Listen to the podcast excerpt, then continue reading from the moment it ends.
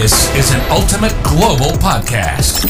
Hello, and welcome to our special weekly podcast on trending international and social affairs. You're listening to Saurabh Kora and George Mavros from Sydney. Well, good day, everyone. This is another exciting series of episodes that we are covering in this special series of episodes on personal growth and networking. Um, and we're being joined by a special guest uh, from Australia, Shimak. I got connected to him um, a month ago, and I wanted to have a chat with him uh, on different topics that he's uh, also working on. And there seems to be some sort of uh, uh, commonalities between us uh, when it comes to coming to Australia as an immigrant. And so we thought, let's talk about this topic where we can also help other immigrants out there. Uh, both of us are connected to uh, a lot of immigrants on LinkedIn. George himself is connected to so many immigrants because he is a part of the university program, and he's also helping university students from different countries uh, through his mentorship. So I think this can be a great discussion. Uh, where we uh, understand how does an immigrant navigate uh, themselves uh, when they come to a new country. In, in this case, we are specifically talking about Australia. Um, so Shimak, do you want to give a quick introduction, say in about a minute, uh, about yourself, and then we dive straight into the topic? Absolutely. Um, I'm Shimak. I'm originally from Sri Lanka, grew up in Qatar, moved to Australia when I was seventeen. I've uh, been here ever since for the past eight years. And I've been in different roles, many sales roles as well. I'm currently in a account management position for a software company. And um, yeah, I just um, started my content creation journey as well, just to, you know, provide some value to a lot of the people coming into Australia, especially the youngsters, and give them some guidance on, you know, how they can navigate the tough waters and uncertain um, waters when they come to uh, a foreign country. So yeah, that's that's a bit about myself. I'm currently twenty-six, and um, yeah, I'm living in Adelaide, South Australia. Wow, you should get a bottle of champagne. That was a good wrap-up. I said one minute. You, you did it in you did it in exactly fifty-eight seconds. If you there were you participating in one of the competitions called Interchange, you would have got full marks for timing. Yeah, we have a big timer. Time. We have a big timer here, so I just can't. so, so Shimak, let's dive into the topic and yeah. understand a bit more about. Uh, Let's talk first about the challenges. So what are mm. some of the common challenges that you faced as an immigrant and that you mm. have kind of heard through your friends uh, mm. and inner circle that you would like to share? So we can kind of divide it into challenges and then mm. how to overcome those challenges as an immigrant. So what are the mm. what are some of the challenges that come at the top of your mind that you faced mm. as an immigrant? Okay. That's a very good question. It's also a broad question. So I'd like to break it down into some of the challenges that I've faced and some of the challenges I've heard. So the biggest challenge, I think, when a lot of people come to Australia is that, well, they get to a course, they pursue a course or an engineering degree or anything. Um, they're not entirely sure about their pathway to get the P R. So whether that course is going to assist them to get the permanent residency, right? That's number one. Um, number two is uh, finding jobs in Australia. So how do they network and how do they connect with the right companies, the way they can apply for those jobs, the way they can get those jobs using their skills? Um, I think that's one of the biggest challenges. Some of the other challenges is also being homesick, being away from family. And that can, of course, affect a lot of people's mental health. And, you know, they do feel foreign and they find it hard to interact with a lot of the um either university students here. And if they do find their clique, you know, they sometimes uh, tend to sometimes tend to maybe do unproductive things, whereas they can channel their attention to more productive stuff. Um, I think the biggest challenge as well is actually, uh, for me personally, was to first obviously get the job, but also find the right way to get the P R, speak to the right agents. Um, and I think um, navigating yourself, as you say, in this one as an as an immigrant and knowing what you want out of coming into Australia. So that's some of the biggest challenges I think that a lot of people face, um, and it's multifaceted. It's financial, it's migration, it's mental health, it's it's different things that are just combined that sometimes can make it very overwhelming for people that are coming into Australia. Yeah. And um, so before before we dive into you know some general suggestions, um, hmm. what mm. were what were your ways of dealing with these challenges that you just listed down? So did you adopt some methods, or did you already mm. have some ways of coming out of it before coming to Australia? Or when you landed mm. in Australia, then you kind of recognized, oh, that's the way I should be solving yes. this challenge? I'm going to be honest, Saurabh and, and George as well. I had no idea. I just came to Australia because it sounded cool initially. And I just thought, you know, everyone's going to Australia. It's cool. Let me go to Australia. I came down here and I was struggling because it was difficult to, you know, find a job. And, you know, I was like, a few years down the line, I graduated. I'm like, oh, I need a job in my field. And so it was it was a lot of stress. And some of the ways I dealt with that, I think it's really important, is to meet the right people. I think um, I'm I'm generally a very people's person, and I love meeting a lot of people. And I'd like to say some of the ways that I overcame them personally was by meeting the right people who gave me information to help me do things that could help me get somewhere. Uh, I think because sometimes, you know, you hang out with the wrong friends, and then they you just tend to be like that, and you become unproductive and you don't do the right things. I think the key was I met the right people, hang out with the people who were doing things with their life, you know, who were wanting to push and improve themselves. And then, yeah. when you when you hang out with them, things tend to then uh, you tend to learn and pick up things from them, and you tend to ask them the right questions, and they tend to help you. Um, and that's one of the ways that really helped me. Just a good bunch of friends, and I still speak to them till today. Yeah. Yeah. So I think networking and talking to as many people Absolutely. As you can is definitely one of the most important things uh, that you feel. Yeah. Um, And in terms Absolutely. Of networking, in terms of networking, were you always comfortable talking to people, or was that something you kind of adopted after practicing it a bit? Yeah, that's a good question, because when I was in university, I was not someone who was very, I was very introverted. So I wouldn't go up and speak to a lot of people. I wouldn't go up and uh, speak to a lot of the professors or industry professionals. I would go to networking events and maybe speak to one person and try to be in my comfort zone. Um, And then I, and again, that leads to friends. I met a friend who was extremely good at networking. So he would go, he was able to strike up conversations, build rapport with someone, and, um, you know, exchange details and connect with them later. So um, I was looking at him and I just started mimicking him. Uh, and um, that really helped me, because sometimes, you know, you, you mimic it enough. Um, they say fake it until you make it. Uh, not all the time, but, you know, you mimic it enough, it becomes part of your personality. So I started, you know, getting over that fear of going and trying to speak to people and, um, you know, introducing myself and being like, hey, you know, I'm Shimak, this is what I do, what do you do? And just having a casual chat.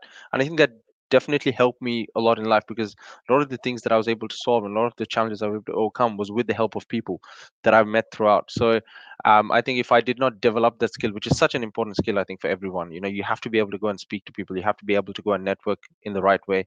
Then you have to be able to sell yourself, not sell yourself, but be able to, um, I guess, let someone know what you're capable of and what you offer. I think that's that's one hundred percent really important right now. Um, whether that's online or face-to-face. I'm sure you you might relate to that as well, Saurabh, given your your um I guess your your your podcast as well as your you know journey on LinkedIn. So yeah, yeah. No, definitely, and I think there are a lot of students. Um, even George mm. would agree with me on this thing, that there are a lot of students who are like this. Uh, when mm. they come to a new country, they don't know anyone. They are very introverted. And then yes. some of them, they, they take steps to come out of it. Um, George, have you have you experienced the same thing with a lot of international students coming from different countries when you when you mentor them in university programs? Yeah, it's. Um, I noticed, um, Shimak, that um, you said sell yourself. Well, not really sell yourself. I think you're right the first time. It is about selling yourself. Mm. Um, when we're communicating. Um, All three of us here right now are selling ourselves, because if there's somebody watching this podcast and they're agreeing with us, they're buying into what we're talking about. And if they mm. disagree with us, they're not buying into what we're talking about. Um, mm. So, and just like in um, dealing with people in uh, products or services, you can have a pushy salesman, and you can have a, a, a, a lazy salesman, and you can have a, a salesman that's just a good salesperson.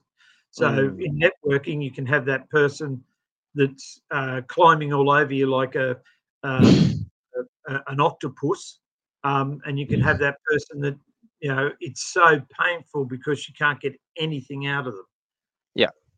What what I've found, a lot of um, students from overseas have the added um, issues of uh, a different culture, um, mm. um, not having not having their family and friends around them, so they've got to make new people, new friends, um, and they're in a, they're, but they're it's a different culture, um, and whilst whilst a lot of students can speak English, they don't necessarily understand um, um, Australian.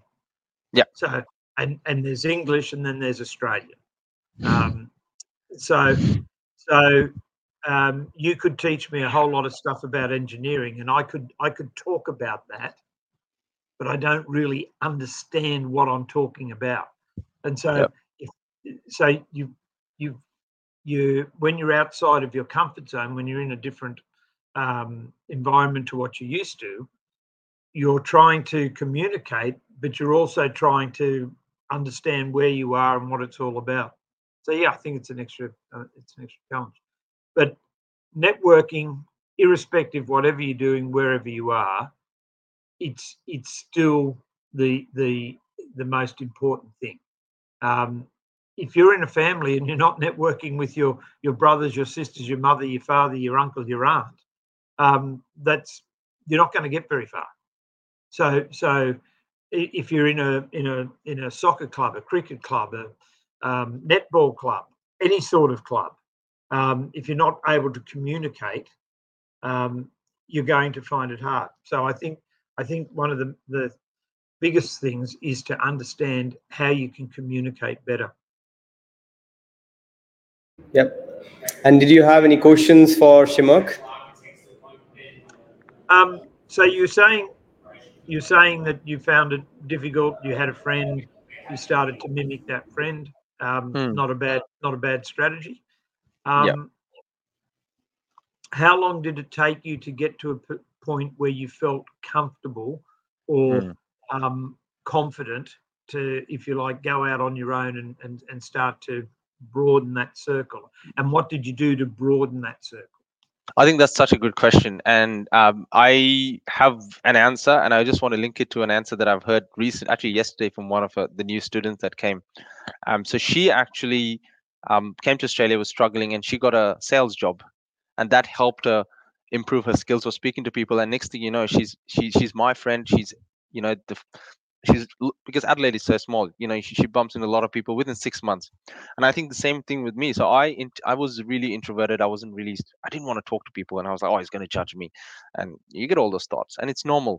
And I applied for a role in Origin, Origin Energy as a door-to-door salesperson, and I think that, you know, just just turned that switch on me, because I would go knock on doors and get sweared at and yelled at, and I would go to the next door and the next door and the next door and the next door, and I would drive my car and park it in a place and go to one hundred doors, go to another suburb, go to one hundred doors, and um, I did do that for a few months, and I just realized after a point, and I was speaking to a lot of the other salesperson, it wasn't really about me, it was just about the p- mood of the other person, and it was it was not even that they didn't like me or they didn't want to talk to me. It was just that they were not in a good mood or they just didn't want to buy.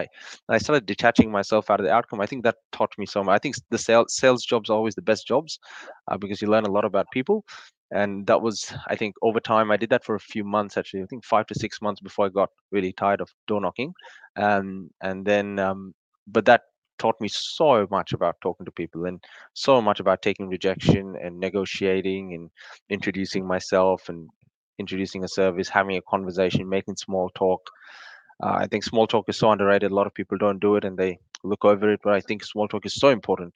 I think, you know, you need to be able to small talk. And I think that that was one of the most, that switch, flipped a switch in me where I didn't care anymore, really, about, yeah, going and talking to anyone. Yeah. Hope I answered the question. yeah. Yeah. Yeah. Yeah. So what have been some of the uh, little elements that you kind of include in your small talk, Shimak? Are there anything that you would be guiding to any new international student uh, yeah. that they should be having in their small talk? Because small talk is, you know, very different to how you do a small talk in India or how yes. you do a small talk in Sri Lanka or yeah. United States or Australia. It's very different for different countries. Yeah. Um, you know, for example, if if you are sitting with an Australian and Australian goes with a joke, on an Aussie joke, and you, you don't understand, they just make fun of you. But it's just because you're born and brought up in a different culture. You don't understand their jokes. Um, and similarly, if an Australian visits in India and, you know, and in, do Indians are having jokes, they might not even understand why the fuck this person is uh, yeah. yeah. So do, do you have any, any um, advice on running a small talk when you meet any employer or you network in an event? Absolutely. Absolutely. I think um, small talk is so important. I had a mate who would... Um, And he's a he's a I think he's an engineer now. He used to be in construction, man. He was an engineer. Um, he used to nail interviews because he would immediately build rapport with the person interviewing. He'll be like talking about, "Hey, do you watch the game the other day?" and start, you know, building small talk. Um, and you know, I I really started listening to him. And well, the way I generally do it sometimes is when I came to Australia, I would not understand a lot of the jokes, and then over time it did sink in. And I think it just takes a bit of time, and you know, I think it, you build it over time. I think it's not something that you can, you know, do immediately, or you just have to keep doing it. I think speak to more people, you know, interact with more friends. If you if you got more, if you're in the gym, I tend to just strike up conversations with people in the gym, and you know, just to see if I'm good with it, if I can, if I still got it in me, and and um, sometimes people respond well, and sometimes they don't. Um, I tend to ask a lot of questions. I think that's really helpful. Listen very carefully.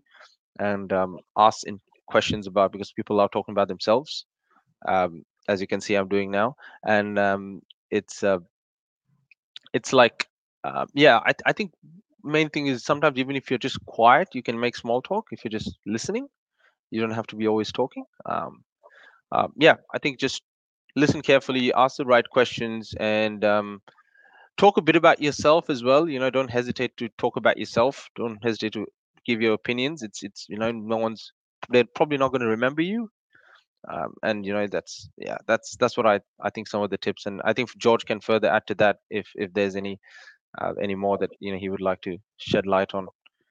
Um, I think um, if you're new if you're new to engaging with people and you're a bit shy, then all you need to do is have an idea of what you're going to talk about mm. when you go out. And the best thing to do when you're going to go out and meet new people, what are you going to talk about? Easiest thing is to talk about them. Hmm. So, so if you if you if you start off, so how did how did you come to be here? What brought you here?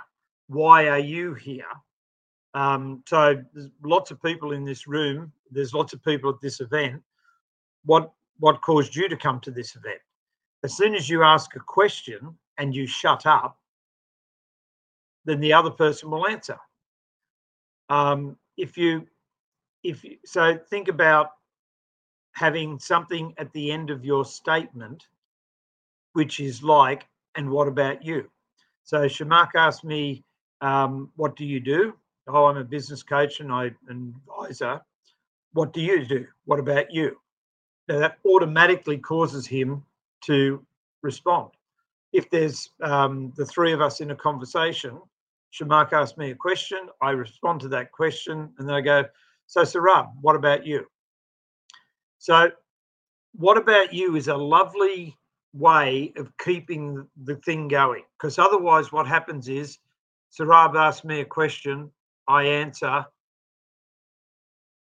and then we all look at one another and it's quiet. Whereas so Saurabh, I've I've now asked Saurabh, what about you?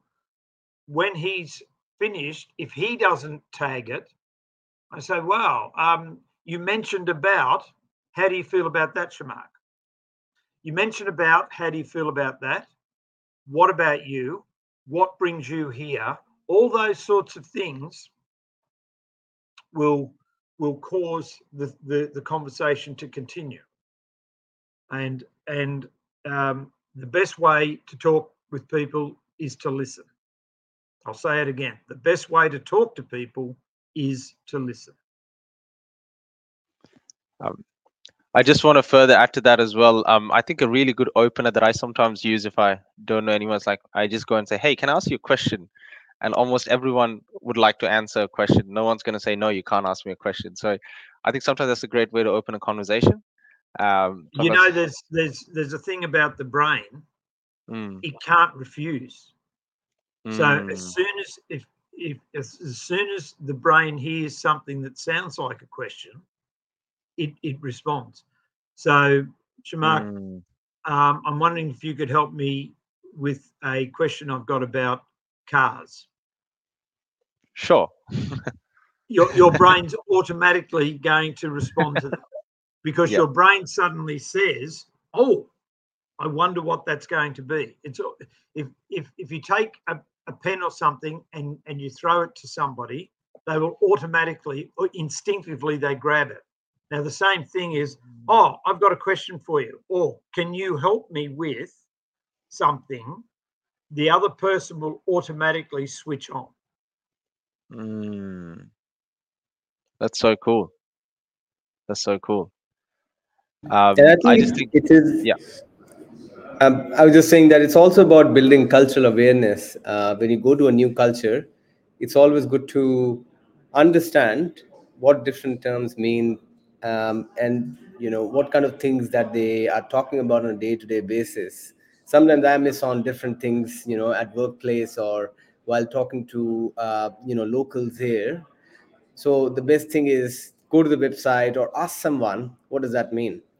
Uh, if somebody is genuinely ready to help you and explain you about that thing, um, you know, there is no harm in looking a bit silly for the first time just to understand what that meant, so that next time when somebody tells you that thing in their uh, in their way of culture, you know what that means. Um, and I think that's the best way to start learning, you know, always be keen to learn about the new culture, because if you if you're in a new country, as they say, if you're in Rome, do as Romans do. So if you're in Australia, you need to learn how Australians um, talk and how they run their country. It's always good to learn uh, about the new culture, isn't it, Shimak? Absolutely, and I just want to further add to that as well. When I was um, when I do when I used to be in the sales job, which is a lot of prospecting, I feel like in the American culture, the way you cold call people is like, "Hey, this is me. I'm calling for this reason," and it's very direct, direct, direct. But I realized in Australia, it's just a bit more casual, you know. "Hey, man, how you going?" And then you know, "Yeah, good, thanks." And then you just, it's. I just feel like you just have to. I think in Australia, it's different, and they're a bit more casual, and they like to just have a bit of a chat before you get to the, the crux of the situation. Whereas in different countries, like back in Sri Lanka or even in Qatar, or it's like, bam, tell me what you're talking about. But I feel like in Australia, it's not like that. And um, I learned that the hard way because my mate was like, um, I started doing that while I was cold calling, and he would say, "Man, what are you doing? You're just being too direct. Just have a normal chat." And then uh, that's when I learned. Yeah. So yeah, I, I agree with what you're saying. You know, at the different area in different countries, you got to understand the different ways of speaking and adapt accordingly. Yeah. One of the things that a lot of people um, also realize that once they come to a new country, Shimak, it kind of broadens up their horizon of thinking. Um, kind of, it, I, I can relate that with myself, that when you're sitting in your own country, it, you, you're kind of thinking in one way. But when you come to a new country, especially in a country which is so multicultural and in a city which is so multicultural like Sydney, or, you know, any of the top cities of Australia, like Melbourne, Brisbane, Adelaide, Perth, uh, or Hobart, you kind of meet people from all around the world. So your the way you think about the world, the way you think about different things, it it kind of changes altogether, isn't it? Yeah, absolutely, one hundred percent. Um, in Qatar, where I grew up, it's completely foreign to go and approach a stranger and talk to them. No one does that. Um, you know, you you just it's weird and it's awkward and you might get yelled at, but in Australia, it's it's a normal thing, and I um, it was very weird to me when I came here, and I was like, there were people who were coming and speaking to me, and I was like, "Mate, are you like, what's up?" But then I just realized that's just part of the way people are, and and it's it's it's good, it's nice, I like it, and um, especially during uni, I realized, and especially during networking events, I'm like, you know, everyone's up for a chat, you know, you're just having a chat. Uh, I went for a ch- I think I went for I went for a conference a couple of months ago to Sydney. And um, so we had our stall here, and there were people walking past Fleet Complete. And um, we were just, a lot of the people, you know, out there were selling, and they were like, "Hey, you know, this is the product," and all that. We were just talking about random stuff. And at the end of the conversation, like, yo, what do you do? You're a counselor. Okay, where you counsel? What you've been doing before you were counseling? Oh, that's nice. Okay, so you've been, and and then eventually be like, look, if you're interested in this, you know, they'll be like, oh, what is this? And then, you know, they go into the whole product and stuff. So, um, yeah, it was, it was, it's, it's, it's, it's really important, I think, to adapt to the, your surroundings and read the room really well. Um, and that'll, I think, come with time. I think, you know, but but it, it won't come if you sit sit and do nothing and don't talk to people. It's it's only going to come if you actually put the effort to go and talk to people. It'll be tough and it'll be very, you have a lot of anxiety, but you'll get over it. And, and I'm sure you understand that, George, and you get over it after a point and you're like, oh, yeah, it's, it's not a problem. Yeah. Yeah. I think it's it's important to have a strategy. So if you're going to some event, what's your purpose of being there? So, for example, if um, my favourite um, artist was performing and I was going to their the concert, I'm not actually going there to connect with the other people in the concert. If I do, fine. But my main purpose is to watch the band play or whatever it is. If I'm going to a movie, I'm going to watch a movie. I don't want to sit down and listen and talk to everybody else in the movie, right? If I'm going to a network event, I never go to a network event without having an intention and a plan. So, am I going to this event just to meet people? Am I going to the event to get understanding about um, more about the technicalities of it? So, if I'm going to a um, an accountant's seminar, I'm guessing there's going to be a lot of accountants there. I'm not going to be talking about cars. I'm going to be talking about accounting things. If I'm going to a roadworks conference, there's going to be a lot of engineers there. So when I get there, what's my purpose? What's my reason for being there? Nothing. I just, it's raining outside and I just want to be inside. Okay, that's cool. Or you're going there to meet people and um, to get connected to people within councils. So as an opener, I would come into a group of people and say, um, hi, um, I see you guys are talking. Do you mind if I join you? And very few, very few times in Australia, if you say, do you mind if I join you? People will say, no, go away. They usually say, no, come in. And, yeah, that's fine. Oh, thanks very much. Um, I've actually come to the conference uh, to meet people that work with uh, with councils and that. What about you, Saurabh? So now he's, I've thrown it to him. He has to respond. And he says, oh, no, I'm here because of, um, I love the coffee they serve at these conventions. Oh, okay. And Shimak, you, why, what brought you here? Now I've dragged you into the conversation. And that's how you start the thing. So the same questions that you would ask uh, at at a conference of accountants or a conference of solicitors or a conference of car salesmen, it doesn't matter. You just change the the hi, I'm here because, that stays the same. Hi, I'm here wanting to do this. That's about you. The next part stays the same. What about you? What brings you here? And so if you have that, you're not going to be as nervous to actually go and talk to people because you've already worked out the questions in your head. So networking is easy. You've got one mouth, two eyes, two ears. Use them as you got them. Don't talk so much. Listen more and keep an eye on whether the, they're boring, uh, that you're boring them or not. If I'm talking to you two, and you're both doing that, you ain't listening to me, move along.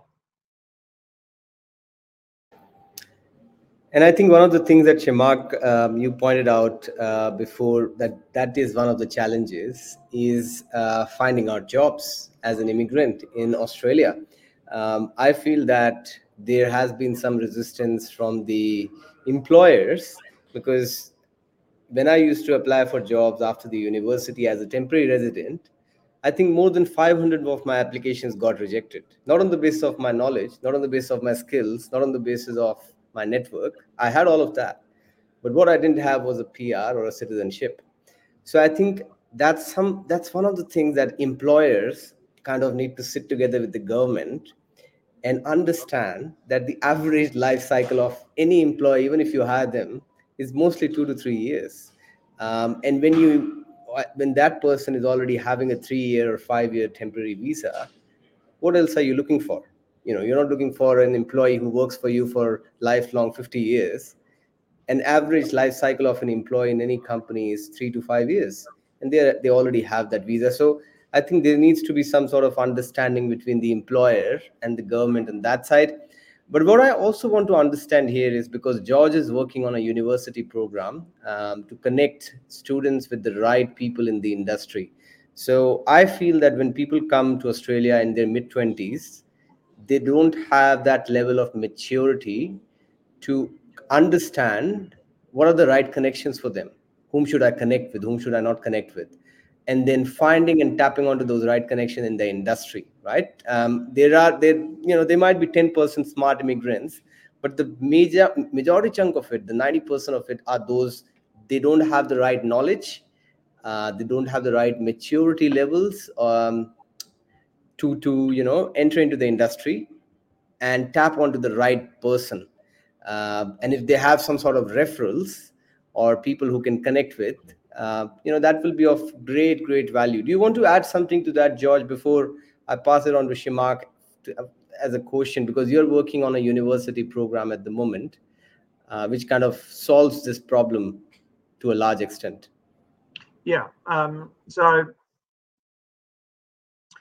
generally speaking, universities teach you about a profession, and, and, um, Uh, TAFE and that teaches you about a trade. They very rarely um, teach you about how to do business. So they'll teach you about being an accountant, they'll teach you about being an engineer, they'll teach you about being a, a, a computer programmer, but, but they don't actually teach you the art of doing business. Um, for many, many years now, we've, we've I've always heard the conversation about um, the a, a specialist, a doctor who's a specialist in something. They say they have terrible bedside manner. In other words, they, they might be very good at fixing your knee, but they're not very good at talking to you.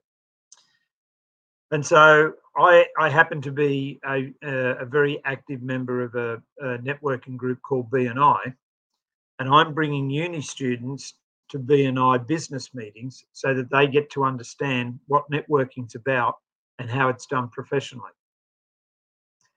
But when you start out networking, when you start out communicating, when you start doing anything, I tell people that everything you do for the first time, just think of it as the first pancake. Um, and hopefully most people listening to this podcast know what a pancake is. And the real, the real purpose of the first pancake is nothing more than to make the second pancake better. So if you start off cooking pancakes, anybody that, that's cooked cakes or or done cooking in general, the first time you you do the pancake, it's not quite the right shape. It's thick, it's thin, it's it's a bit runny, it's all of that. So then you adjust, and the second pancake you make a lot better. The third pancake you make a lot better. The fourth pancake you make a lot better. If you get a brand new toaster, if you've never made coffee before, if you've never made tea before, the first cup, yeah, that's all right. And then the next one you make a bit sweeter, a bit stronger, a bit hotter, a bit colder. So if you if you If you think about networking, if you think about job interviews and things like that, if it is the absolute dream job that you want, then you should practice what you're going to do before you go into there. If not, it's just a pancake. Go in, have a try, come out, work out what you did wrong, and then you go from there. No, that's absolutely true. Um, I just want to touch on one thing that Saurabh mentioned as well, and obviously some gems that were just dropped by George. I think they were absolute gold mines. Um, a lot of the employers do. When I when I started, I'll just speak about my experience. They were very hesitant to hire people who were not having a P R, just because with the fear that they might leave, which is normal and completely understandable as a business. If I owned a business, that's probably what I would do as well. Um, but however, having said that, I also did find a lot of of my friends and a lot of mechanical engineering, electrical and civil graduates who did get into the job market, and they were successful in getting jobs. And I was a bit shocked, and I was thinking, okay, um, there are some people who don't get it. And I was constantly applying to a million jobs every month, just exaggerating, but I would apply every day, eight hours constantly. Um, and I would have people who would be able to get roles, you know, via reference and stuff like that. Um, my thought process in this whole thing is that the more you're in, for me, what worked for me ideally was being in solution mode.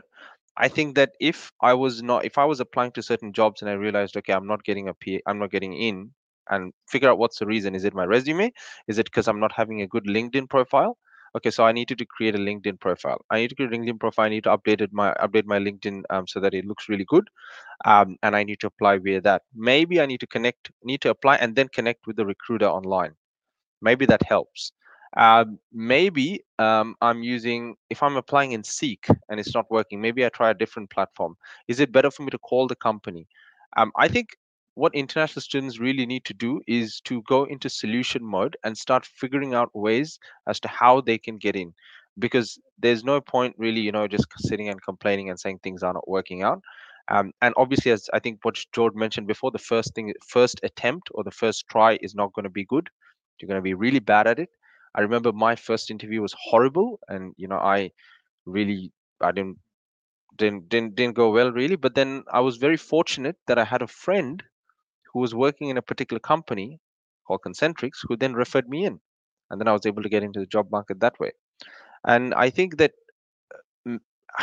the way you can obviously make those high-level connections, or that you know those those connections that are actually going to help you and you can help them, is first of all by you know being the best version of yourself. You know try to interact with people in the best way possible, be nice, be courteous, and be you know um and and and obviously uh make sure that you have a good relationship with them. And at the same time also not being afraid to ask, and you know not being afraid to ask people when you when you need help. I think a lot of the and and trust me, I know so many of my friends who are um migrants came from overseas, they would just not ask for help. They'd be like, no, I'll just apply online, it'll be fine. And six months down the line, what have you been doing? Oh, I've been still applying online.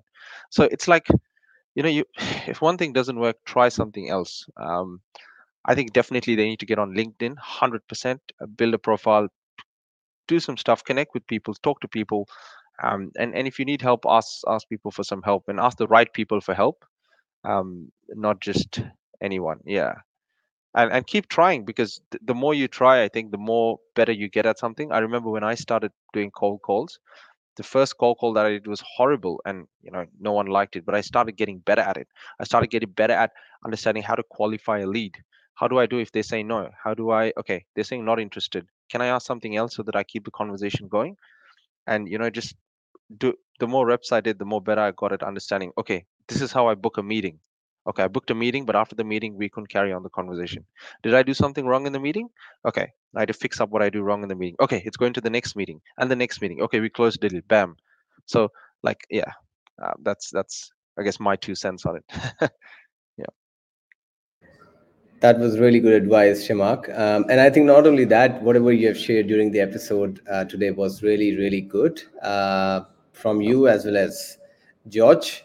Um, so pretty thankful for that. Um, I, I think uh, it has been a really good episode. If we share it out with the immigrants, I think uh, it can help a lot of immigrants out there. If they just listen to this thirty minute of episode that we just recorded now, I think they will get uh, some golden tips uh, from uh, Shimak, who has shared his life journey, and he has just shared uh, some of the you know real life tips. If any international student adopts, I think it's going to benefit them massively. Um, not only international students, the advice is uh, genuine for anybody who is an immigrant or a refugee coming to Australia. And I think an immigrant in other countries as well. You know, when you go to a new country like United States or Canada or U K, um, the, the foundation of networking, connecting on LinkedIn, making connections still remains the same, no matter where you are uh, as an immigrant. So I think let's share this episode with as many immigrants as possible, uh, and we'll make it the biggest one. Thanks for joining us, Shimak. Really love, uh, really love chatting with you. Thank you, man. My pleasure. Thanks for having me, and thanks for a lot of the uh, gold, golden advice by George as well, and yourself. It was great to meet you and uh, uh, provide some value to people. Nice to have met you too. Thank you very much. Thank you very much, guys. Cheers. This is an Ultimate Global Podcast. Hello, and welcome to our special weekly podcast on trending international and social affairs. You're listening to Saurabh Kora and George Mavros from Sydney.